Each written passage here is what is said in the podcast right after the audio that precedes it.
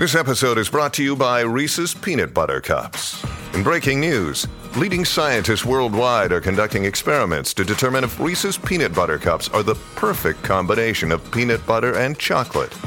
However, it appears the study was inconclusive, as the scientists couldn't help but eat all the Reese's. Because when you want something sweet, you can't do better than Reese's. Find Reese's now at a store near you. Look, Bumble knows you're exhausted by dating. All the must not take yourself too seriously and 6 1 since that matters. And what do I even say other than hey?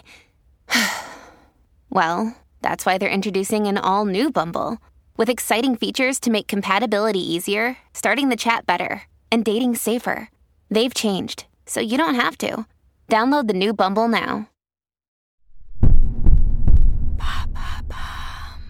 Quels sont les trois meilleurs films à voir pour rire?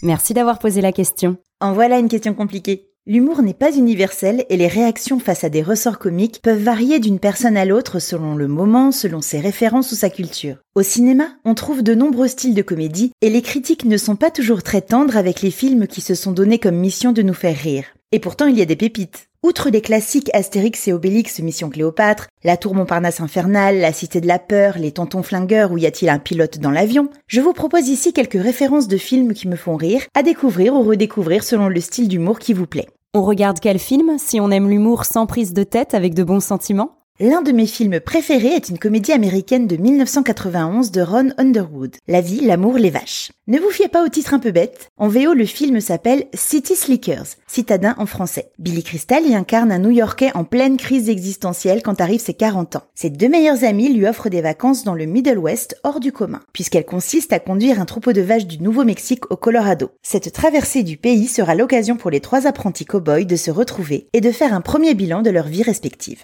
Ce film entre dans la catégorie des feel-good movies qui me remontent le moral. N'hésitez pas à le regarder si vous avez un petit coup de mou. Avec ses gags, ses dialogues subtils, ses personnages attachants, ce western moderne est drôle, touchant, et comme pour Mitch son héros, saura vous redonner le sourire. C'est aussi l'occasion de voir Jack Gyllenhaal dans son premier film et Jack Palance dans son dernier rôle, pour lequel il reçut l'Oscar du meilleur acteur dans un second rôle en 1992. Les parodies, ça fait toujours rire aussi. Oui, la parodie détourne de façon souvent burlesque le cadre et les codes d'une œuvre pour s'en moquer. Au cinéma, l'objectif est de faire rire bien sûr, mais c'est aussi une façon humoristique de rendre hommage à un genre. Tonnerre sous les tropiques fait partie de cette catégorie.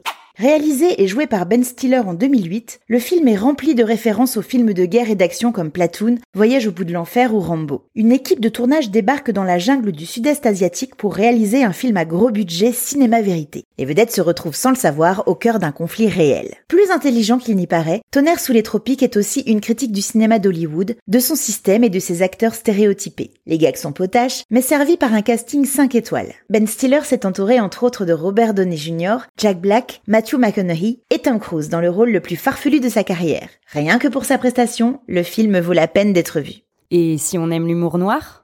Si vous trouvez les comédies parfois un peu niaises et que vous préférez l'humour grinçant pas toujours politiquement correct, les comédies à l'humour noir sont faites pour vous. En 2019, Taika Waititi propose un petit bijou dans le genre avec Jojo Rabbit. Jojo est un petit blondinet allemand de 10 ans durant la Seconde Guerre mondiale. Il passe ses vacances dans des camps scouts nazis, c'est un fervent antisémite, et son ami imaginaire, c'est Hitler.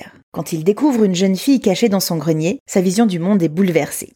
Tourné à la façon d'un Wes Anderson, réaliser une farce sur le nazisme était un projet audacieux. Même s'il n'occulte pas les horreurs de la guerre, Jojo Rabbit réussit à conserver ses ambitions de comédie du début à la fin du film. Ses points forts un casting parfait, Sam Rockwell et Scarlett Johansson en tête, et la bonne idée de transposer le récit à hauteur d'enfant. Le film a reçu de nombreuses récompenses, dont l'Oscar du meilleur scénario adapté en 2020 et le prix du public au Festival international du film de Toronto en 2019. Paris réussi pour le réalisateur néo-zélandais Taika Waititi, à qui l'on doit Vampire en toute intimité, autre comédie satirique que je vous conseille également. Le cinéma regorge d'occasions de se marrer, et on ne va pas s'en priver. Maintenant, vous savez. Un épisode écrit et réalisé par Béatrice Jumel. Ce podcast est disponible sur toutes les plateformes audio. Et si cet épisode vous a plu, n'hésitez pas à laisser des commentaires ou des étoiles sur vos applis de podcast préférés.